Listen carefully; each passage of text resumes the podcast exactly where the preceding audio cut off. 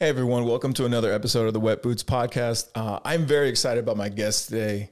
Uh, I say that about all my guests, but I really mean it this time. He just changed responsibility as a First Sergeant in the eighty-second. He is known as the photographer of Fort Bragg, the Island Boy himself. Please welcome Lee Andreas.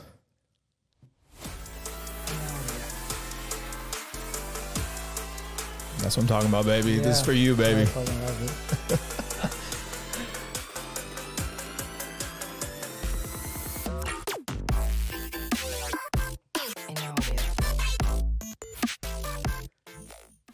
How you doing, bro? Man, I'm good. I'm freaking excited about this. I am excited to have you here. Uh, thank you so much for coming on the podcast. I know you had to struggle with a, with a couple of things um, uh, coming in here, but I it's a pleasure and an honor to have you here. Uh, tell us a little bit about yourself for those who don't know. All right. So um, my name is Lee Andreas, um, originally from Hawaii.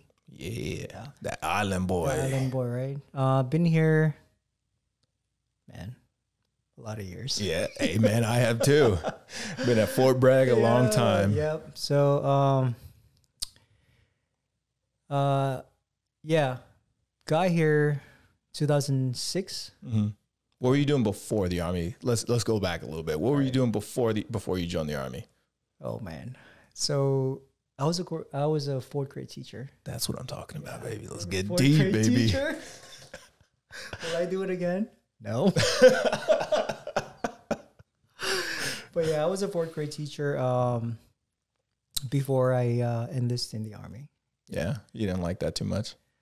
Uh, I think during that time, I was just trying to like fill this space because I was just got out of college. Mm-hmm. And then my mom was like, hey, why don't you be a teacher? Because, you know, like my dad, my brother, they're all teachers. Damn, right? They're all smart, aren't yeah. they? Not me. So, so I was like, all right, so why not? Yeah. But... um. prior to me going to college, like right after high school, I was like, you know what? I want to be in the Army. Nice. Yeah. Um, the main reason was because none of my family ever served. So I want to be the first one. Hell yeah. So like, you know what? Fuck it. I'll do it. But then um, recruiters start showing up at my house. My mom was like, get the fuck out of here. And I was like, fuck. Now I can't. So, and then um, my mom was like, nope, you're going to college. And I was like, okay. So I went to college as a marine science major and trying to be a marine biologist. Okay. You know, you know, like surrounded by the island. So why not? Yeah. You know, do something good for the island. But after graduation, you know, be a teacher. And I was like, no, this is not for me. The vibes aren't it, man. I was like, I want to do something exciting. Yeah. For me. So went to MEPS. Sign up, sign the contract and everything. Didn't even tell my mom. That's okay, man. I didn't tell my mom that I joined the Army until a week before I was supposed to ship out. So I talked to her. I'm like, hey, so I'm leaving. She was like, what the fuck you mean? She was pissed, bro. But then, um, you know, she was like, where are you going? I was like, hey, you know, I, I enlisted in the Army and then I'm going to basic training, blah, blah, blah. So, yeah. And she was like, you know what? Like, I thought, you know, you're going to be doing something else. However, mm-hmm. you know, you're old enough that time. I was old enough that time. And she was like, I'll support you one hundred percent. And that's when I got shipped out. Hell yeah, at least she was supportive. How was your mother and how, and how did she play a uh, role into um, how you how you kind of like grew in the Army? Bro, let me tell you, that woman, love her to death. But she's the hardest person that I ever known. Yeah. You know? Half Japanese, like hard as fuck, right? So like, in a sense, we're being raised by her, you know, and then went to basic training. Like, sure, that time basic training is like drill sergeant up in your face, fucking cussing at you, all this shit. But I was like, you know what? My mom is fucking harder than you. That's what I'm talking yeah, about. Like, hell yeah. Like so, like. The discipline I had throughout basic training or till today is because of my mom. Mm-hmm. You know, like she freaking, like she prepared me in the real world. Hell yeah. So like youngest of six, right? And during that time, she, like she pushed me harder than any of my siblings. And that time I'm like, why why is this? Mm-hmm. Like like she doesn't like me, she doesn't love me. But you know, during that time I don't understand the purpose behind it. Yeah, like, which which it's hard to see the bigger picture. Right. So I was just like, you know, I, I just want to go hang out with friends. I don't want to, I just want to do all this stuff. But no, she was like, no, you're going to do this, you're going to do like structurally prepared me in any aspects of life. But I didn't understand at that time, mm-hmm. you know, because, you know, my dad passed away when I was little, right? So she's all I got. Yeah. And then the age gap between my my siblings was big, like eight years. Yeah. Right. So I was like pretty much little. Yeah. Right. So a she, baby. Yeah, I was a baby. So she took to the next level up, preparing me to the world. Yeah. You know. Um. But yeah, but when I wouldn't, when I got to basic training, like drill sergeant yelling, blah, blah, blah, I'm like, all right, cool. I got it. Didn't phase you. No. Your mom prepared you for yeah. that thing. That's what and I'm talking like, about. That's a good shout out to mom. Yeah, I know, right? But yeah. How was your, how was your basic training? Because everybody remembers their first shark attack, shark attack for the most part. So during reception, and I was like, you know what? D FAG is pretty good. You know, they got the food, you know, you can all that shit. But that. And I was like, you know what? Basic training will be okay. Yeah. And then came the day, right? The bus ride. So early in the morning, they picked us up. And the bus ride to the actual, actual basic training. Yeah. Like, it was maybe like a ten-minute bus ride, but it felt like fucking forever. Because the anticipation, like the unknown. Yeah. The quietness in that fucking bus, I was like, holy shit. Because everybody's scared out yes. of their fucking minds. Like, I have, I had no idea what I'm getting myself into. Yeah. But I was like, you know what?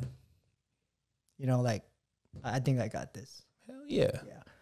So when the when the bus, like, parked, and the next thing you hear is like, get the fuck off my bus. I was like, holy shit.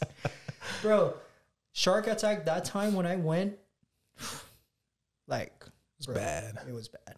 Like, I was like, holy shit. Here we go. Yeah. I got up, grabbed my shit, got out.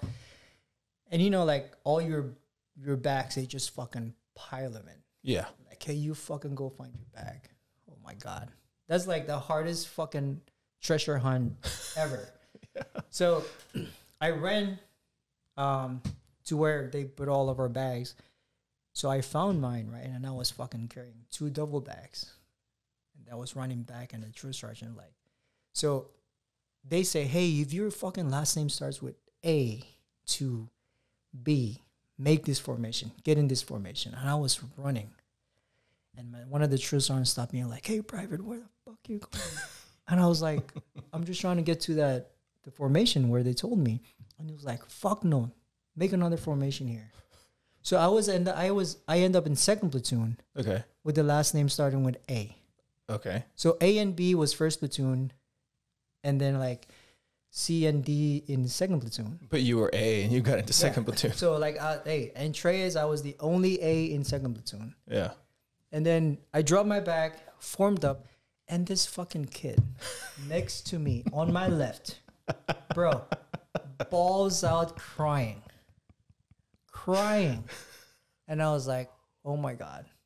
Like, we don't even start yet. You really haven't. Yeah. And this kid is crying on my left side. And I looked over, I'm like, you're good? And he was like, I'm scared. I'm like, come on. Everybody's fucking scared, yeah. dude. And uh, the drill sergeant came by and he was like, you know what? Everybody on your left side is going to be your fucking battle buddy. And you're like, fuck. This entire time you're here. And I was like, here we are. I'm like, I stuck with this dude. Yeah. For the whole time I was there. Oh, fuck. You got stuck with the crybaby, huh? Man, I, I tell you, that dude, never heard from him ever again after basic training. Yeah. But, like, did he made it in the Army? I don't know. In life? I don't know. Like, I'm like, come on, dude. We're not even done remotely anything. Yeah, that's the first day. Yeah, first day. Pretty much, like, day zero, and you're crying. Like, why? Which it happens to a lot of people there. It's their first time yeah. away from home and all this kind of shit, and they can't really take it, but yeah. it's fine. I mean, and then shit happens. Throughout the entire time, I had to keep this guy in line, making sure it's like, you know, he's doing what we're supposed to do. But that motherfucker, like, fucked me over. Really? Yeah. Like, I mean, I think about to that situation. I'm like, you know what? I might did something wrong as well. Mm-hmm. So our last day of field, right? You know, like we rock march out there, set up your own little A O, our platoon, and then, you know, you do roving guards. Yeah. So our roving guards starts at two, two in the morning. It's only one hour. So they woke us up. And then we got up, you know, started doing roving guard. And throughout our time, I want to use the bathroom so bad. So I told this guy, I was like, hey, hold my weapon. Because you needed two hands for that right. thing, you know what I'm but, saying? But that's where I fucked up, right? I was like, now I thought about it, I was like, why the fuck did I give him my weapon? Yeah. You know? I should have kept it on me. Yeah. I fucked up that one. So I used the bathroom, came back, and he handed me, I thought it was my weapon, right? So we finished up the the uh, roving guard. We went to sleep. Bro, early in the fucking morning, First Sergeant losing it. I was like, fuck. They was like, who the fucking lose their weapon? Who fucking left the fucking weapon unsecure? And I looked over. There's a fucking weapon. There's a rifle next to me. Yeah. You know, I was like, hey, that's my fucking rifle. But the First Sergeant went through the serial numbers. So guess what? It was your weapon that was it missing. It was my fucking weapon. That was my assigned weapon serialized to my name. Mm-hmm. That is my weapon. And it was like, Private Andreas, come here with your battle buddy. I'm like, fuck.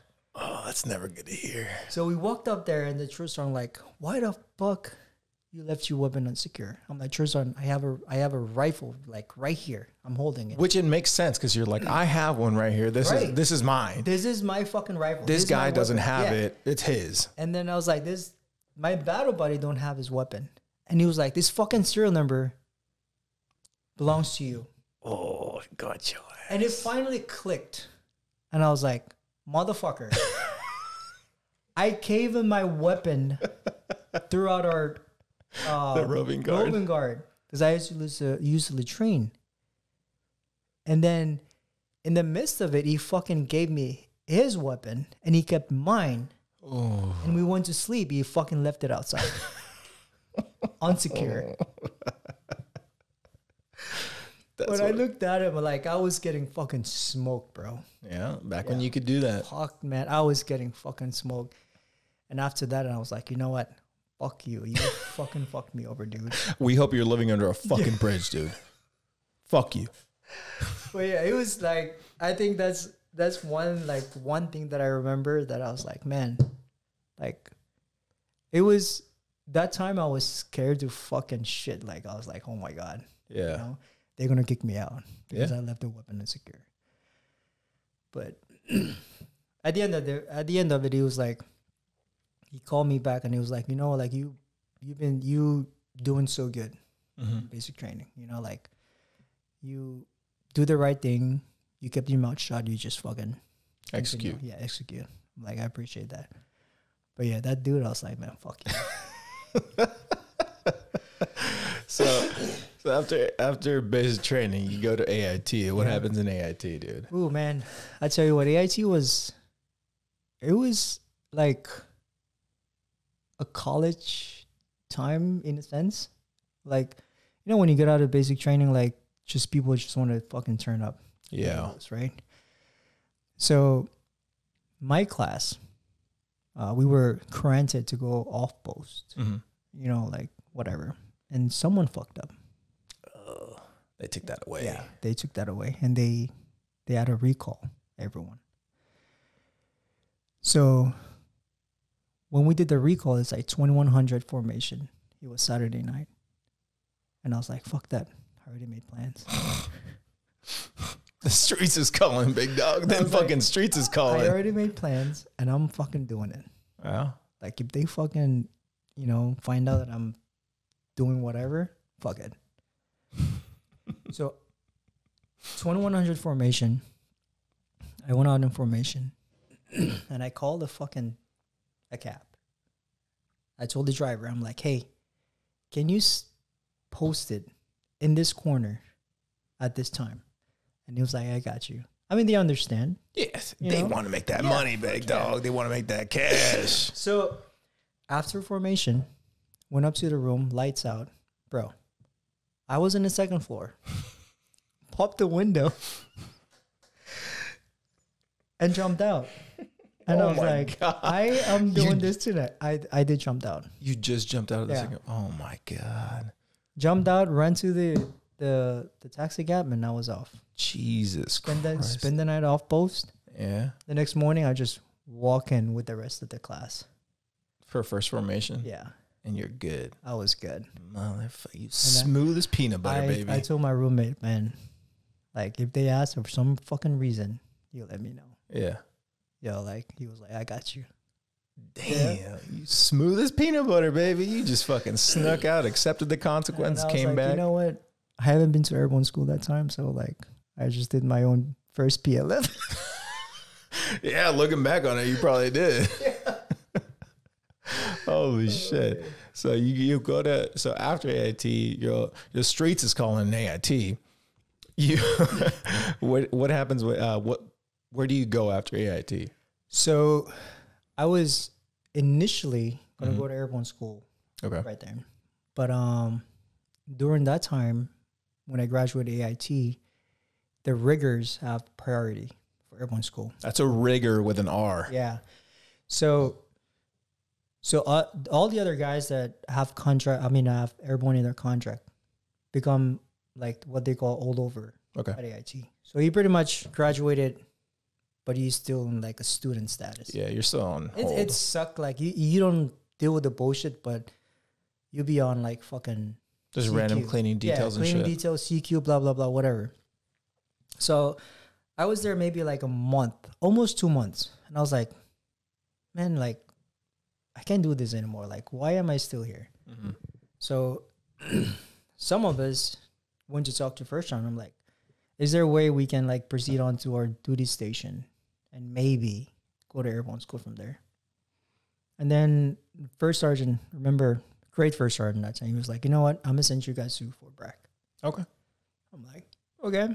It was like, if you the chances of you guys go to Fort Bragg and go to airborne school is higher than staying here. Yeah. Because they pushing rigors to airborne school harder than anybody else.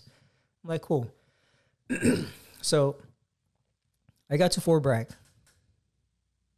And then, um, you know, at that time, the, the, there's no Uber or whatever. So I called it... Uh, The airborne... The airborne taxi. The airborne taxi, right? Yeah. So he showed up and he was like, hey, where are you going? And I was like, eighty-second replacement. And he was like, are you airborne? I'm like, no. And he was like, are you sure? Are you sure you're going to airborne replacement? Because like everyone that goes there, they're airborne qualify. Yeah. And I was like, sir, well, my orders say eighty-second replacement. And he was like, all right, I'll drop you off. I'm like, cool.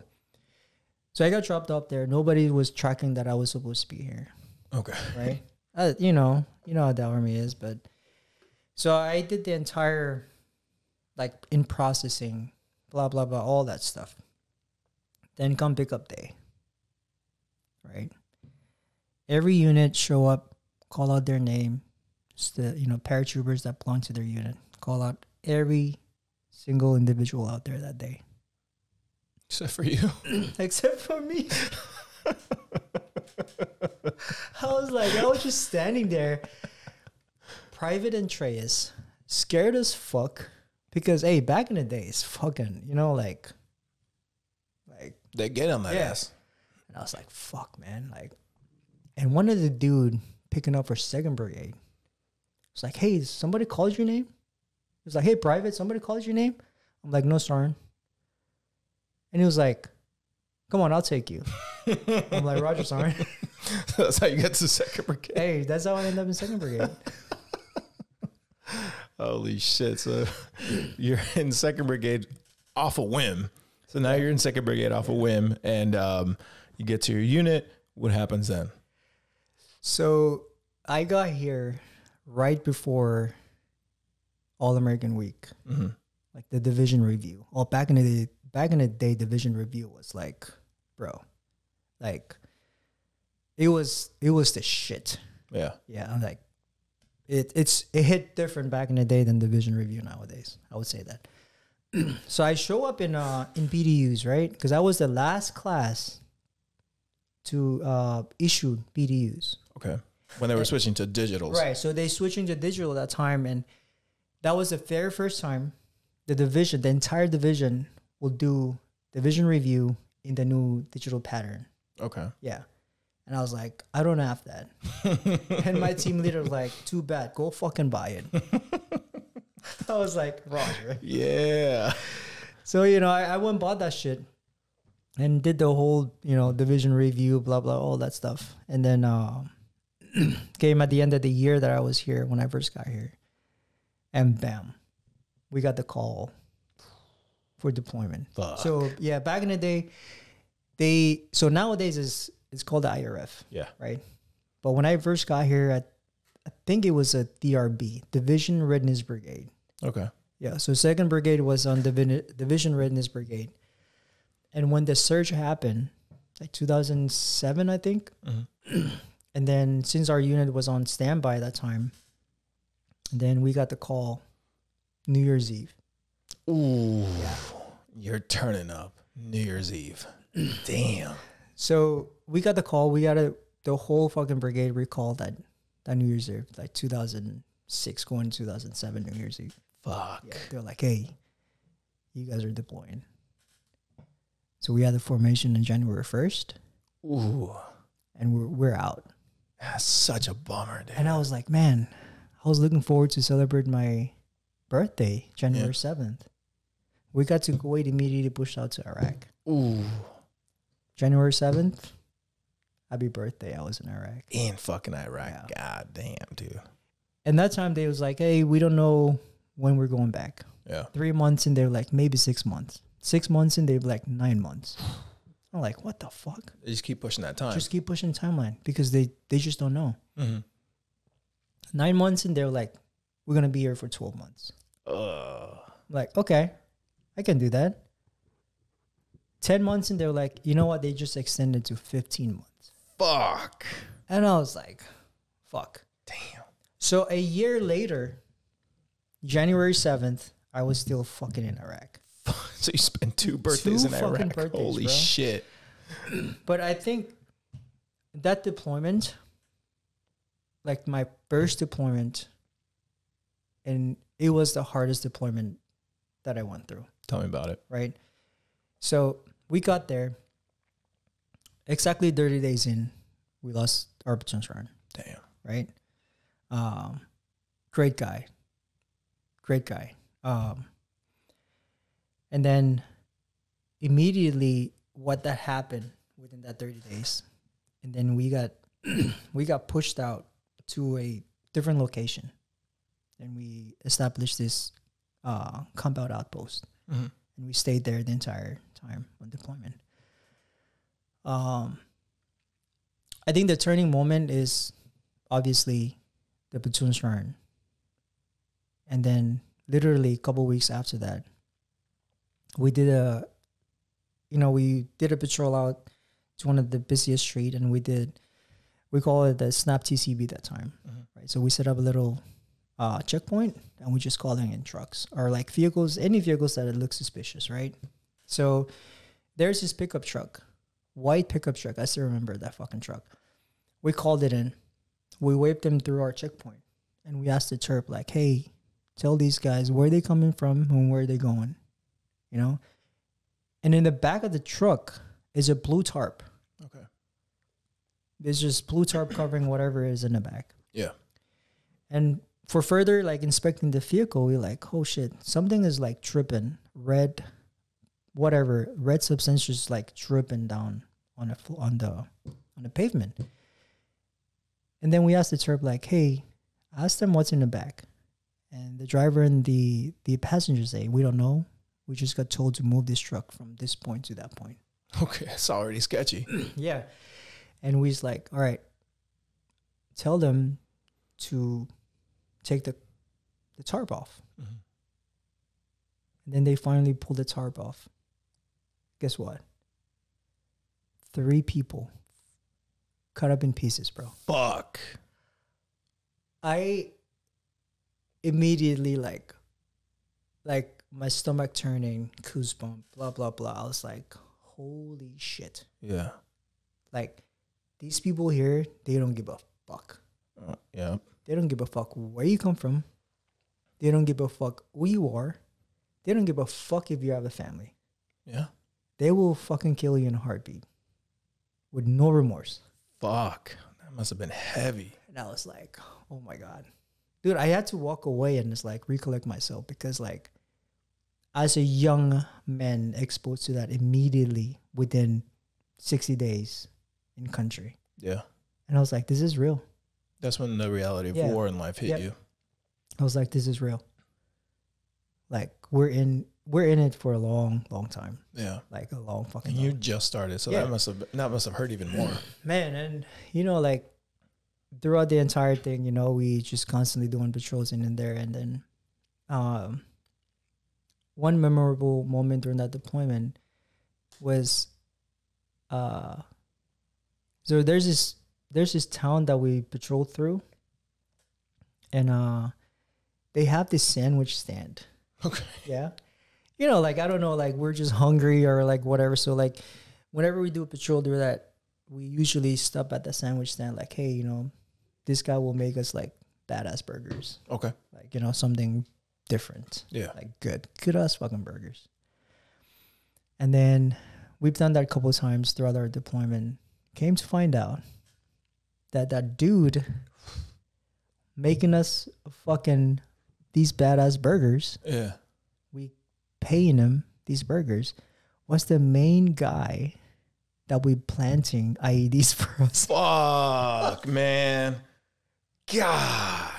Yeah. God damn. So when the report came down, they were like, are you fucking serious? This the guy that we fucking buy all these fucking burgers from. Yeah. Is one of the main guys that, you know, putting bombs, fuck, I E Ds for us. Holy shit! So Holy we, shit! You know, we you know obviously we you know get all the condoms and all that stuff to hit that guy, and then that day we showed up at the sandwich stand. You know, he was thinking like it's all friendly. Yeah. So we went and detained him and took him away. Never saw him again. Never saw him again. Jesus, I don't know what happened. Fucking to him. Christ! Yeah. Holy shit, man, that's fucking heavy.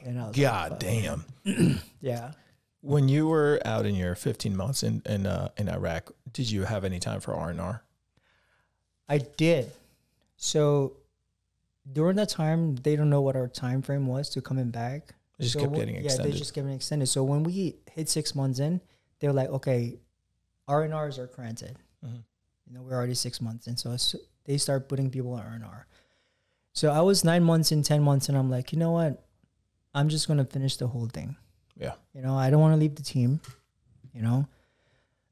To me, that time, I was like, um, leaving the team is selfish for me. Yeah.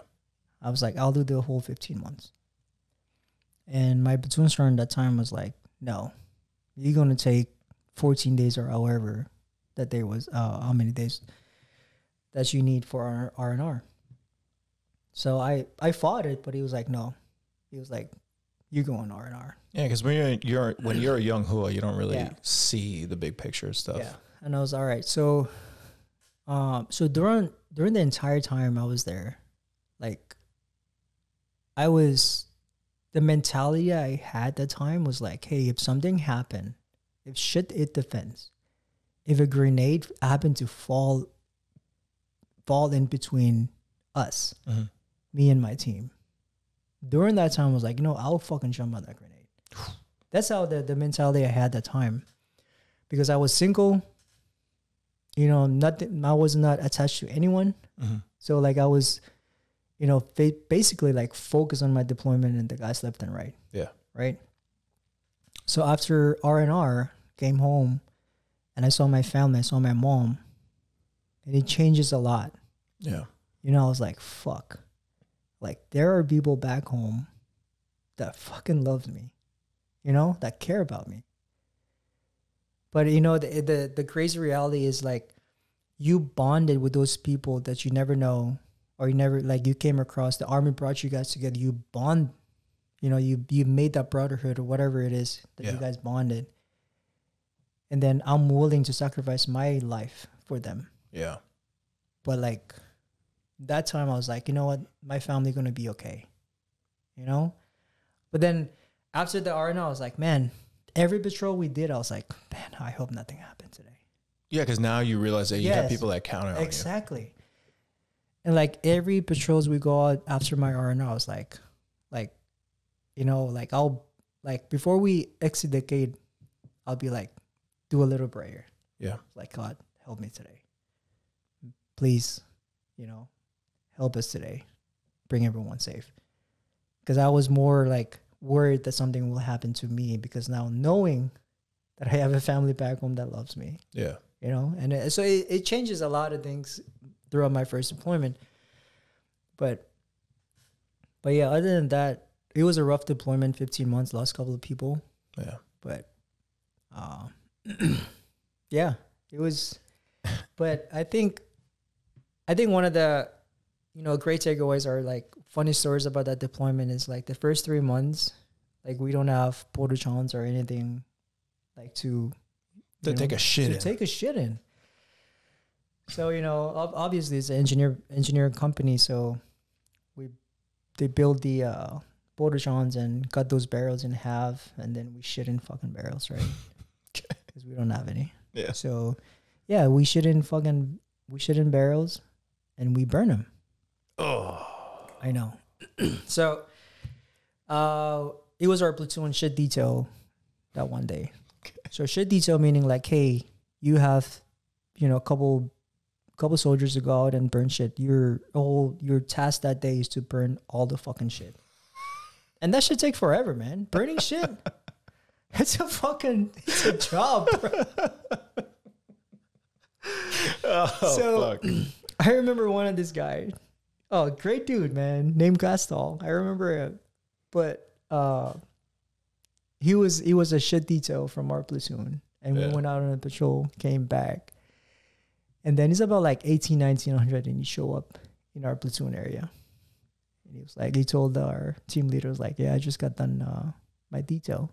And he was like, oh, by the way, today's my birthday. Oh, man. Oh, that really sucks. I was like, I looked at him like, why didn't you say something? Yeah, maybe they could have replaced yeah. them. I'm like, bro, I was like, well, I said, happy birthday? Oh, fuck. After that shit detail. Yeah. Holy shit. But, you know, like, he's he's covering smoke or whatever. I'm like, yeah, you go shower, dude. But I was like, yeah, he's shitty, but happy birthday, you know? Oh, man.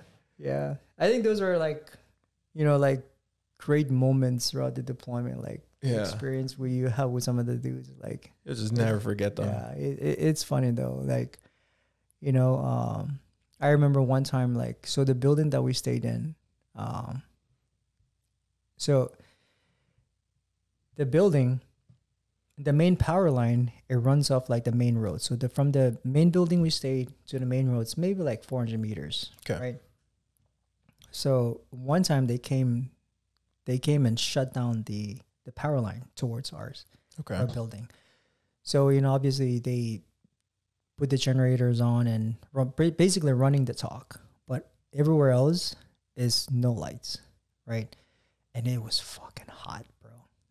So what happened was we go all the way up to on top of the building to stay because it was so hot inside the building. And what happened when we go up on the top, and our our little cop is right on Tigers River, so overlooking Tigers River on the other side.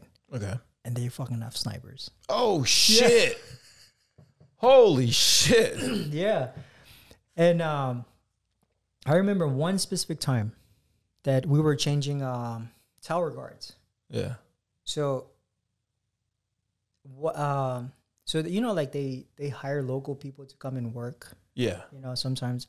And they hired this electrician or whatever to put up lights, like street lights around the our cop. Okay. and this motherfucker have one light that like straight towards the ladder of one of the corners facing Tigers River. So when you do uh, when you go up and down, up and down, when you do a tower card change, they can see you. They can see you. Ooh. So that's not the opportunity when they're like, hey, when they do the tower card change, and that's when the people on the other side of the uh, Tigers River start sniping. Fuck.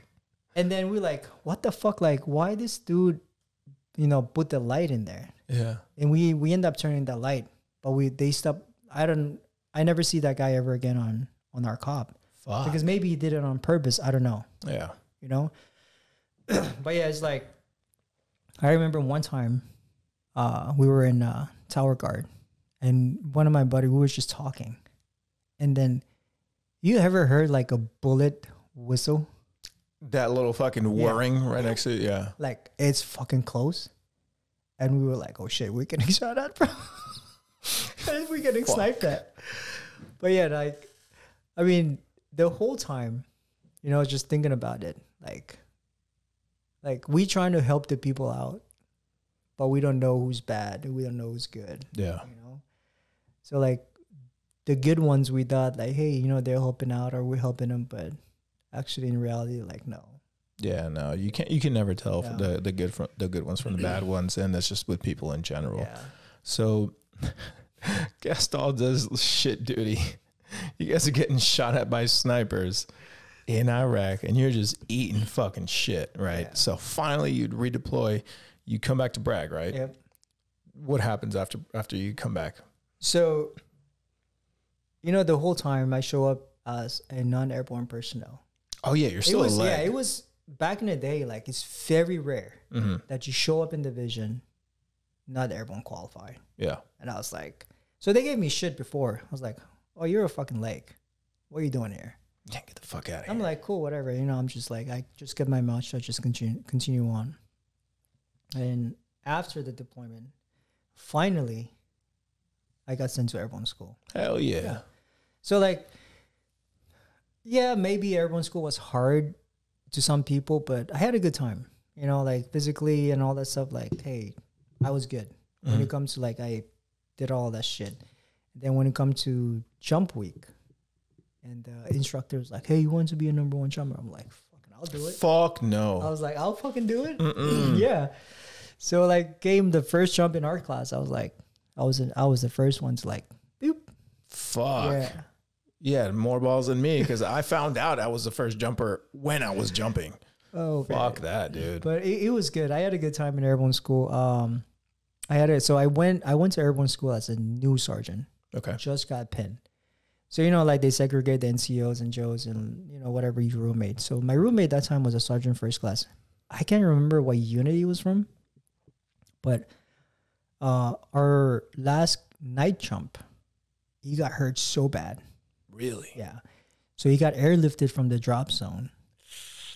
And I never seen him again, bro. Fuck. Yeah, the instructors that came into our room grabbed all of his stuff. Holy shit. And I was like, never saw him again. Never heard from him. God damn, I hope he's still good, dude. If you good, like, fucking hit me up, I dog. Like, I don't know. I was like, man.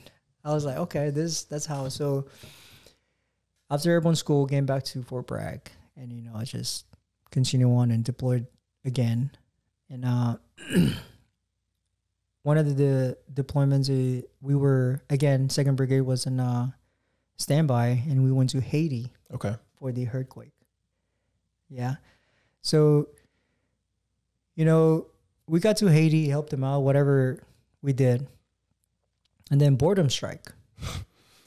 Nothing else to do. The good idea fairy strikes yeah, every single time, strike. huh? So, you know, Haiti have some... fucking tarantulas, right? So what happened was we were so bored that we start catching these tarantulas and actually like fight them. Oh,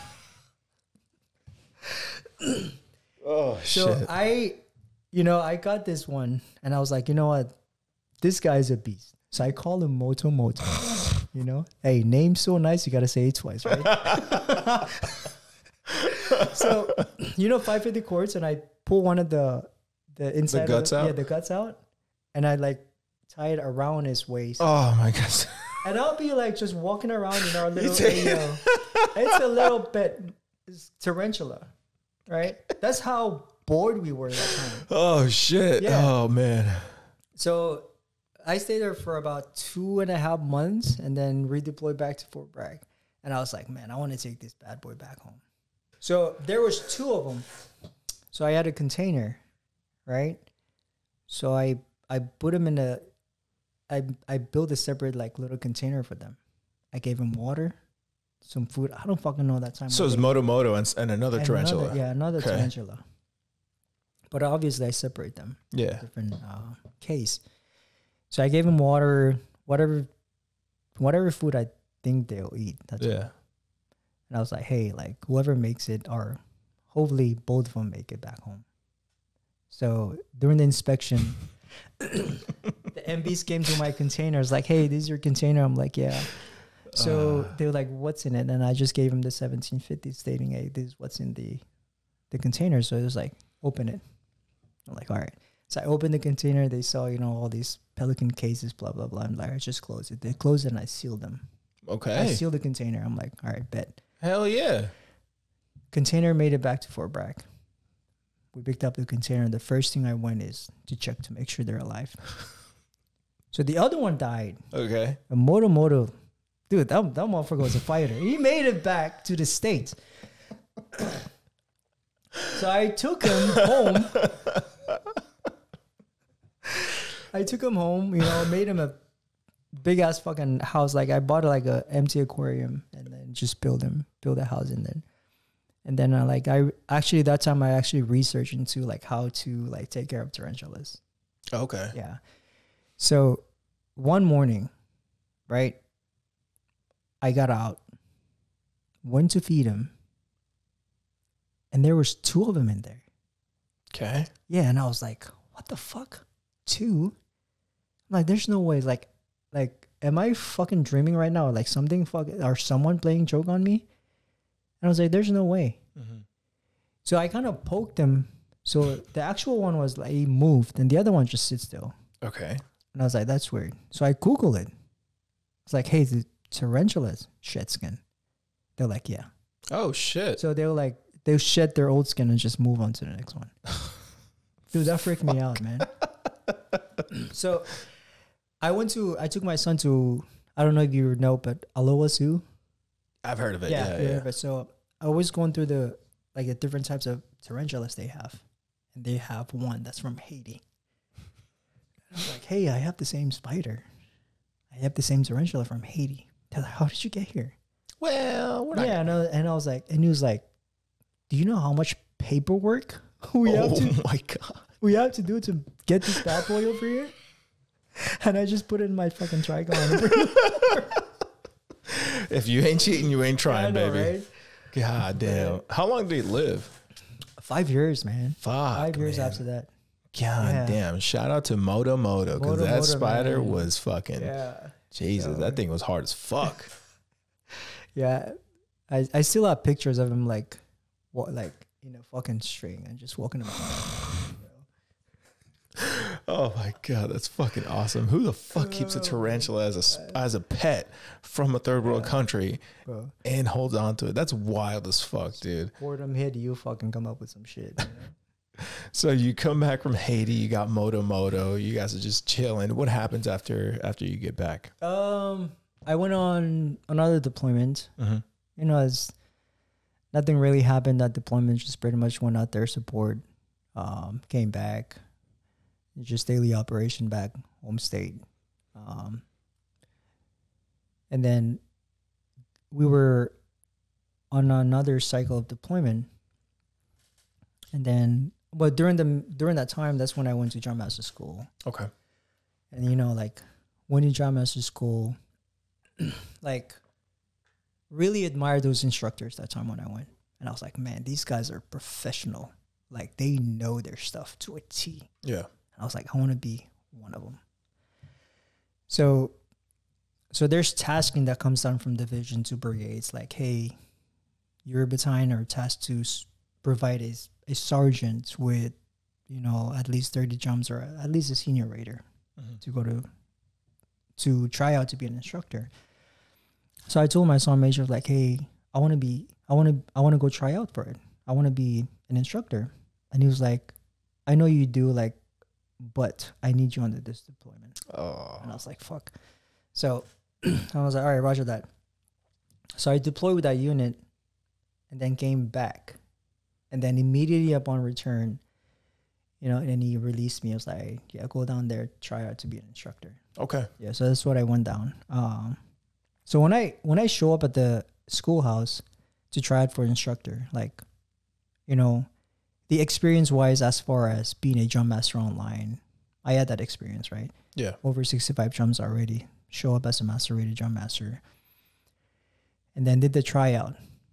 So you have thirty days. So prior to thirty days, they call it the five-minute class.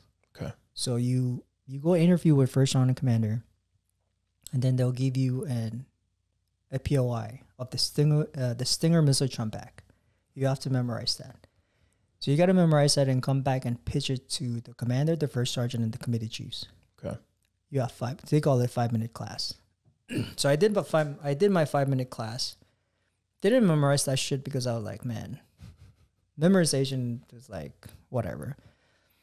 So my commander was like, you know what? We're gonna take you on thirty days of tryout to be an instructor. Okay. I'm like, okay. So I came back my day one. You know. So what happened in that school throughout the entire process is like they'll give you an, a P O I. Mm-hmm. And then you have to learn the P O I verbatimly at the same time answering questions that the instructor asks you. Okay. At the same time, they'll be doing some wow stuff okay. to make sure you're, you know, you're paying attention to what's going on in your class. Just to kind of throw you off. Yeah, just kind of throw you off. So like your main job as an instructor when you're on a platform to make sure you control your class. So okay. everything happened in the class. There's a uh, control, like a, a controller, we call it. Okay. If somebody falling asleep, there's a set, set of controller that you use to that student. Okay. If they're talking, there's a set of controllers, right?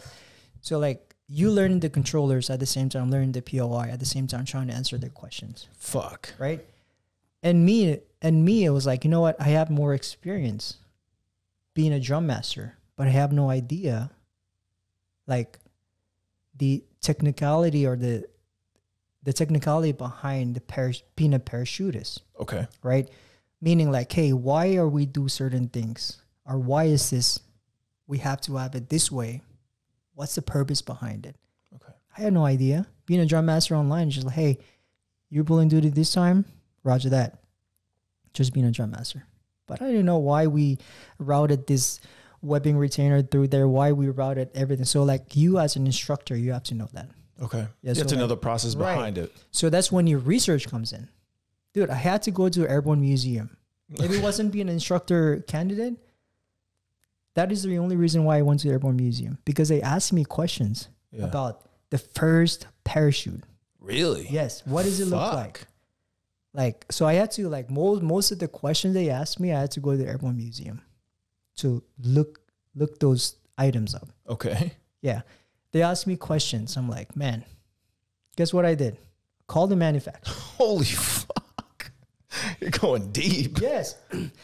And what's funny is, like, the, the manufacturer of the advanced combat helmet or the other helmets, if you call them, like, hey, I have a question about in regards to your advanced combat helmet. They're like, oh, you're calling from Fort Bragg. You're one of the uh, instructor candidates, right? There, because I already know it was like every almost every instructor before me had made that call. They already fucking knew yeah. the protocol. They already yeah. knew the process. They're like, oh, yeah. we got it. So I did my so halfway through the thirty days, right? We call it the a midway assessment. Okay. So a midway assessment is where all the instructors say, hey, he's salvageable. We can keep him, or we cut him. Oh shit! Okay, he's not. He's not up to up to par. Uh, so came to my uh, midway assessment. My trainer was like, "Dude, you're you're fucking sucking." And I was like, "You know what? I'm not gonna. I'm not gonna lie. Yes, I'm sucking. It's just because the mentality that I had going in there, right? Oh, okay. Because I was like, you know what? I have more experience than you guys. Ugh. But I wasn't humble about saying like, you know what, you guys know more than I do. Yeah. I was basing on my experience and my performance on the line, but not being humble to be an instructor. Yeah. Right?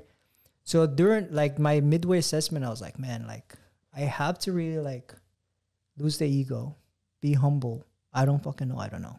Mm-hmm. Right? So like that's when I started like picking up my own my researches, you know, being transparent to certain things that, hey, like, because I got kicked off from the platform multiple times. Oh shit. Because like one the one moment you say something that is not black and white and you try to make up your own fucking answer, they kick you off. Really? Because you're lying. Oh uh, yeah, because then that that becomes right. like the new standard yes. and shit.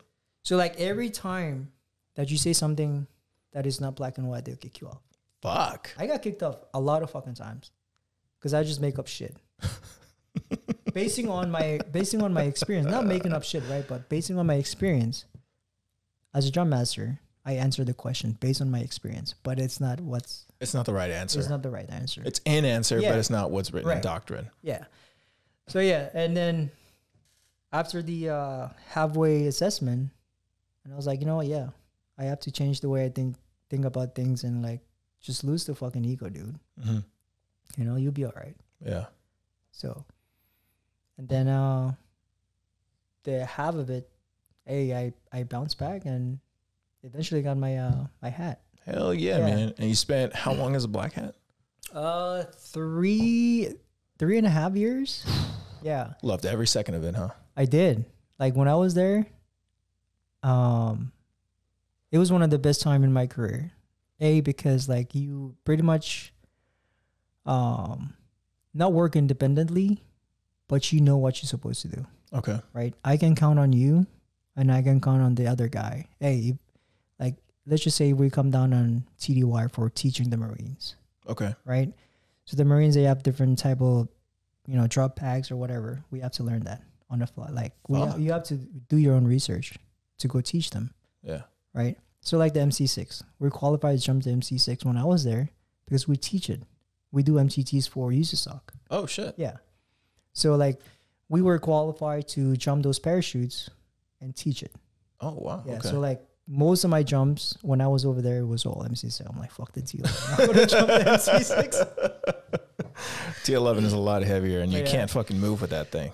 Yeah. But, um, yeah, so the, the whole time I was there, you know, like, I started as a teaching drum master, like, the drum master, and then eventually... I got moved on to where they call the subordinate evaluation.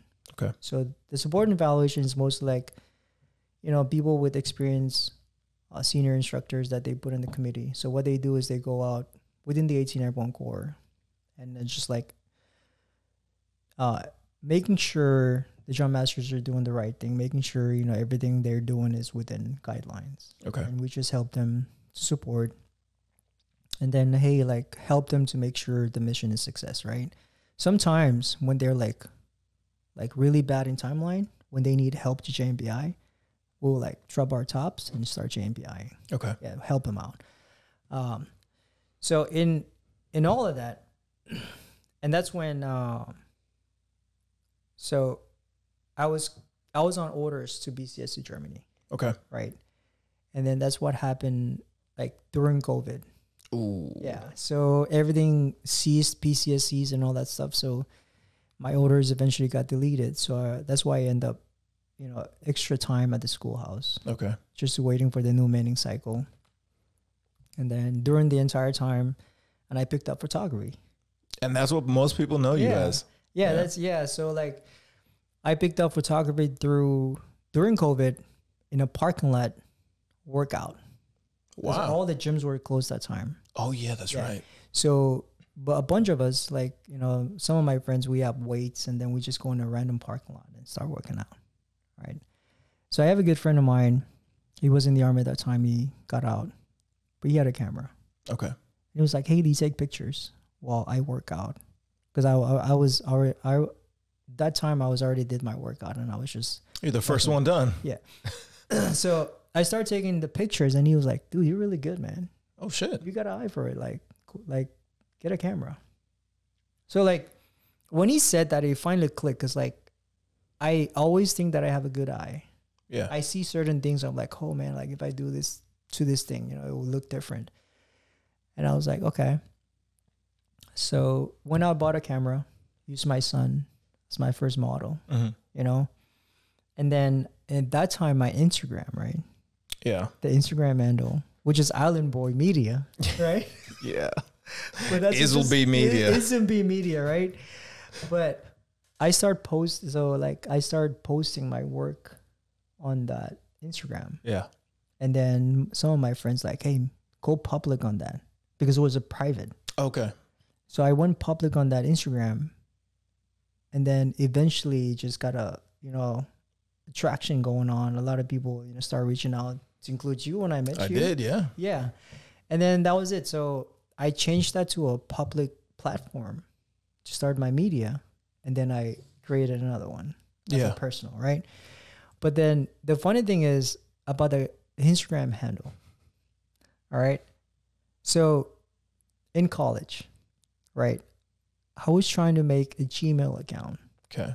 I was shit faced. Drunk that night, right? That's what I'm talking about. So I was trying to say islandboy at gmail dot com. Uh-huh. But I misspelled it so bad. And how'd you type it? That's how I did it. It's like Isleby or whatever. Isleby. Isleby, right? And that's how I end up with it. So now, yeah. Island Boy Media came from. Oh, shit. I was trying to create a Gmail account in college. Shit face. Trying to spell Island Boy, but I fucked it up. And it's worked out for you, and though, because that's just, a that's a staple in Fort yeah, Bragg. That's a staple it, name. It just stuck. And I was like, you know, I'm not going to change it. Fuck no. It. Yeah. So, yeah, that that's how Island Boy came. You know, Island Boy came out because I was drunk. And the best decision, the best and worst decisions kind of happen when we're yeah. drunk. How was, um, how was taking pictures for you, or how was photography kind of open doors for you? You know what? So while I was on the instructor, right, on that evaluation committee, so I was, you know, I've seen all this, like been on these jumps, you know, I observed blah, blah, blah. So I was like, you know, I'm just going to bring out my camera. Okay. And start taking pictures and see what happens. So I had a picture that went viral, right? It was a picture of the uh, the rainbow and the parachute. Okay. Right? On Sicily Drop Zone. So I took that picture and then posted on my Instagram and tagged the vision. Oh. eighty-second. And they get held of, they get a hold of that picture and they reposted. Okay. And it just it just went the the The particular photo went viral. Okay. And then I think that's when everybody noticed my work, right? Mm-hmm. But then like taking the army photos, the, you know, people jumping, blah, blah, blah. But at the same time, like, hey, I want to take photos of people working out. Okay. Right? Not so much about like posing photography, but like those candid shots, the photos that tells a story. Yeah. Right? So like that's what I like see myself doing, it taking photos of people and pretty much just motivating others through what I see through yeah. my lens, right? Telling a story through telling a picture. A story, yeah. So like every people that I've taken pictures of them, I try to, you know, whatever the caption is, try to tell the story. Yeah. Right? It's not so much like, hey, you know, like posing here and there, right? I mean, which is still good. I'll still do it. But I think some photos means more in a different way, like in the actual moment that you took it. Yeah. Versus like, hey. A stage photo. Yeah. Yeah. That's stage photo. So, and then that's when it started. And then, you know, we finally met up. Yeah, we did. Took your pictures and, you know, like, hey, I'll be, I'll be honest, you're one of my first clients. Really? Yeah. Oh my God. Yeah. So like, you know, thank you for giving me the opportunity. Oh know? no, thank like, you, man. So, and then, hey, like from then on, like, you know, it's just, it's been good. Yeah, man. You business know? has been booming yeah, for you. So, you know, it's not just people here in Fort Bragg or North Carolina area that wants to like shoot, like people all over states. Hell you know? yeah. And know what's crazy, because my airborne photos. So when I went to the Netherlands, okay, right, this one dude approached me and he was like, he's a, He's an Italian paratrooper. Okay. But he was like, I follow you on Instagram. That's wild. And he was like, I love your photos. And he was like, can we take a selfie? Holy shit. Like, oh, shit. I'm like, let's do it. Yeah. That's fucking wild. So because because of that, you know, airborne, being a paratrooper, taking photos. So like it it made it way out to the Europe, you know, make, make yeah. it ways to Europe. So like some of the people like I met through a lot of photographers through Europe. Through the being airborne. Okay. You know, I met, met with them. Uh, a couple of T D Ys to the Netherlands, you know. I met up with some great, great individuals over there with yeah. the same passion of, you know, documenting throughout the Army. Hell yeah, yeah man. So, Island Boy is worldwide. Yeah. That's what I'm fucking yeah, talking so about, baby. Yeah, it, it, it's been good. So very fortunate. Hell yeah, yeah man. And, uh, and uh, your story is very inspiring. Your story is very motivational. And I'm sure it's going to it's gonna reach a lot of people uh, once they hear this. I do have a set of questions for you uh, before we head out. Uh, the first one is, what are your favorite rites of passage? Ooh. You know, there's a couple of those, right? But I think my favorite one is the exhaust sample. I love it. Go ahead and explain what that motherfucker is. So the exhaust sample, right? On the motorpool Monday. Yeah. New new paratroopers show up in your platoon, in your squad, whatever. It's a rites of passage, it's not something of, else, yeah. all right? Yeah. And you'd be like, hey, Private so-and-so, we need an exhaust sample for this particular truck. And they'd be like, what is the exhaust sample? You take a trash bag. Yeah. Wrap it around the exhaust while the other person turn it on. And then when you get all the exhausts in there, you tie it off. And then you bring it to me. Yeah, and you bring it to me. Yeah. Yeah.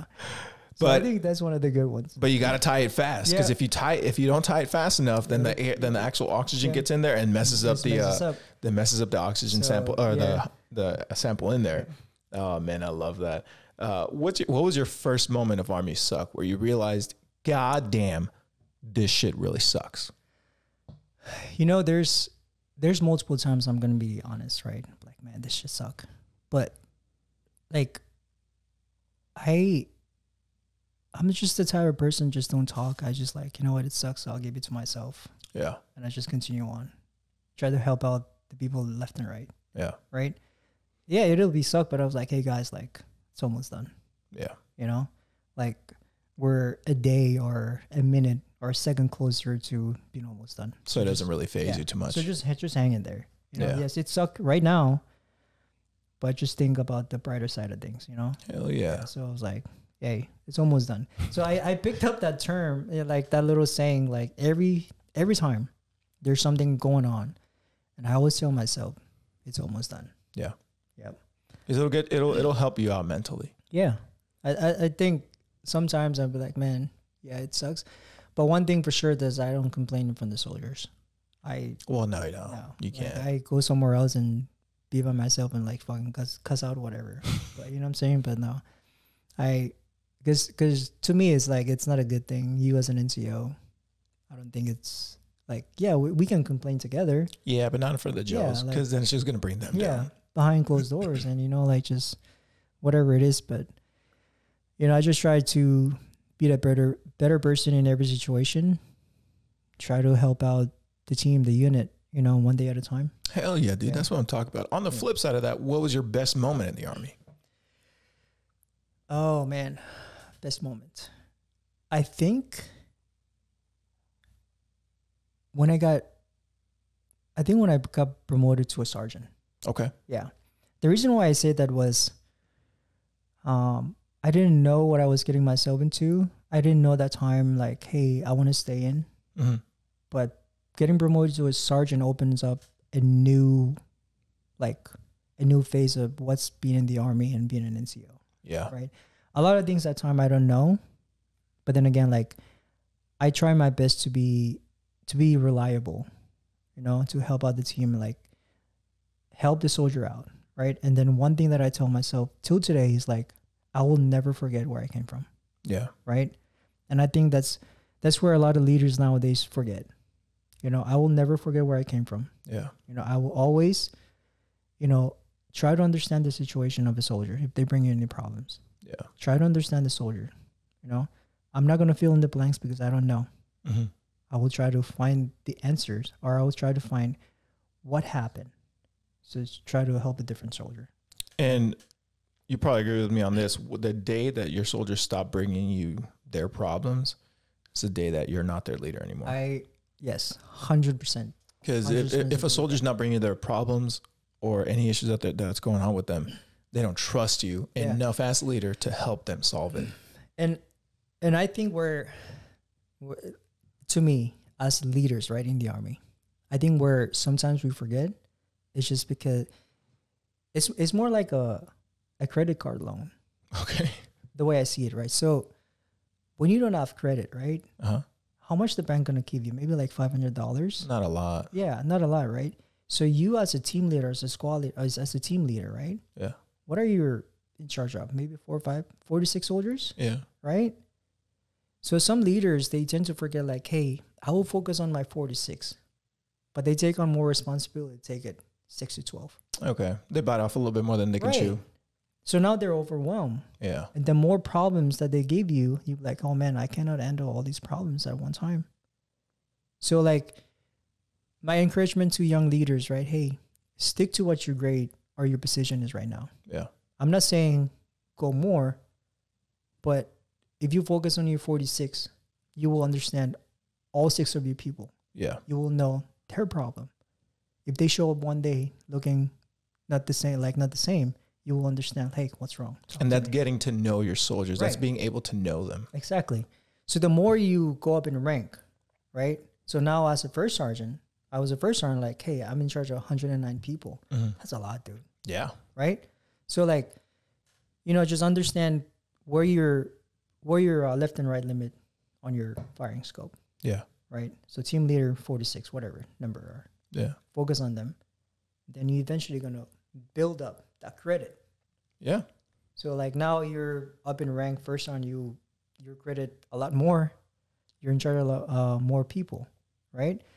So I, I, I think that's where, yes, we tend to like overreach, but they always say, hey, like always think about two ranks up. Yeah. Yeah, coming up in the Army. I was thinking yeah. about two ranks up, and your job is to make your boss's job easier. Dude. I believe that. Yeah. Yep. Because if you make your boss's job easier, it's it's just going to make things a lot easier on yeah, you. Absolutely. You're you're already going to become an asset, and they're not.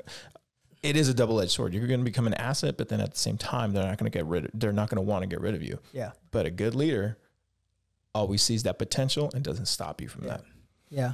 Understanding. Very well said. Last question. Uh, one of the last questions. What advice would you give someone that's coming out of basic or A I T and going straight to their unit? All the young hoolas out there. Yeah, all the young hoolas, right? Try not to save the world by yourself. Be a team player. Be coachable. Mm-hmm. You know? Um, get you a mentor, not just one, multiple. And understand different ba different aspects of the Army. Yeah. It's not just be like, if you're your M O S, don't just stick to your M O S as your mentor. Reach out, different people, different backgrounds, different M O Ss as a mentor. Yeah. Right? Because everyone have their different style of leadership. I'm not saying copy someone, but you as a person, you have your own different leadership style. I do believe, I do believe that everybody has their own leadership style. And the biggest, and this is where I believe that um, bad leaders make a huge influence. Because once you have a couple bad leaders, you know, they're important because then you can take characteristics or aspects of their leadership that you know you don't want to be like. Yeah. That way, when you see the good leaders, you you can kind of like, it's kind of like building a puzzle. When you see the good yeah. leaders, you're like, I want to take this, I want to take that, I want to learn from this. Then you see the bad leaders and you're like, I don't want to do this, I don't want to do that. I, I, you kind of know how to filter all that stuff yeah. out. But yeah, like. Get you a good mentor. Get you a good mentor and like, don't forget where you come from, man. Yeah. Yeah. I fucking love it, dude. Yeah. I fucking love it. Well, thank you for coming out today. It's been an honor and a pleasure to have you here today. Oh, yeah, uh, go ahead and plug your Instagram, everything you got, OnlyFans, Feet Finder. Feet Finders. you, you can catch Lee Andreas on uh, Instagram at Island Boy. At Island Boy, that was a good story. Yeah. But he's the photographer of Fort Bragg. Yeah, Again, so. thank you so much for coming yeah, out. Thanks for um, having me. It's been an absolute yeah. pleasure to, yeah. to hear your story and to hear your mentality and to just have you here in general, man. Hell yeah, dude. Thank you so yeah. much. Thank you, everybody, for listening. We'll catch right. you next time. Appreciate it.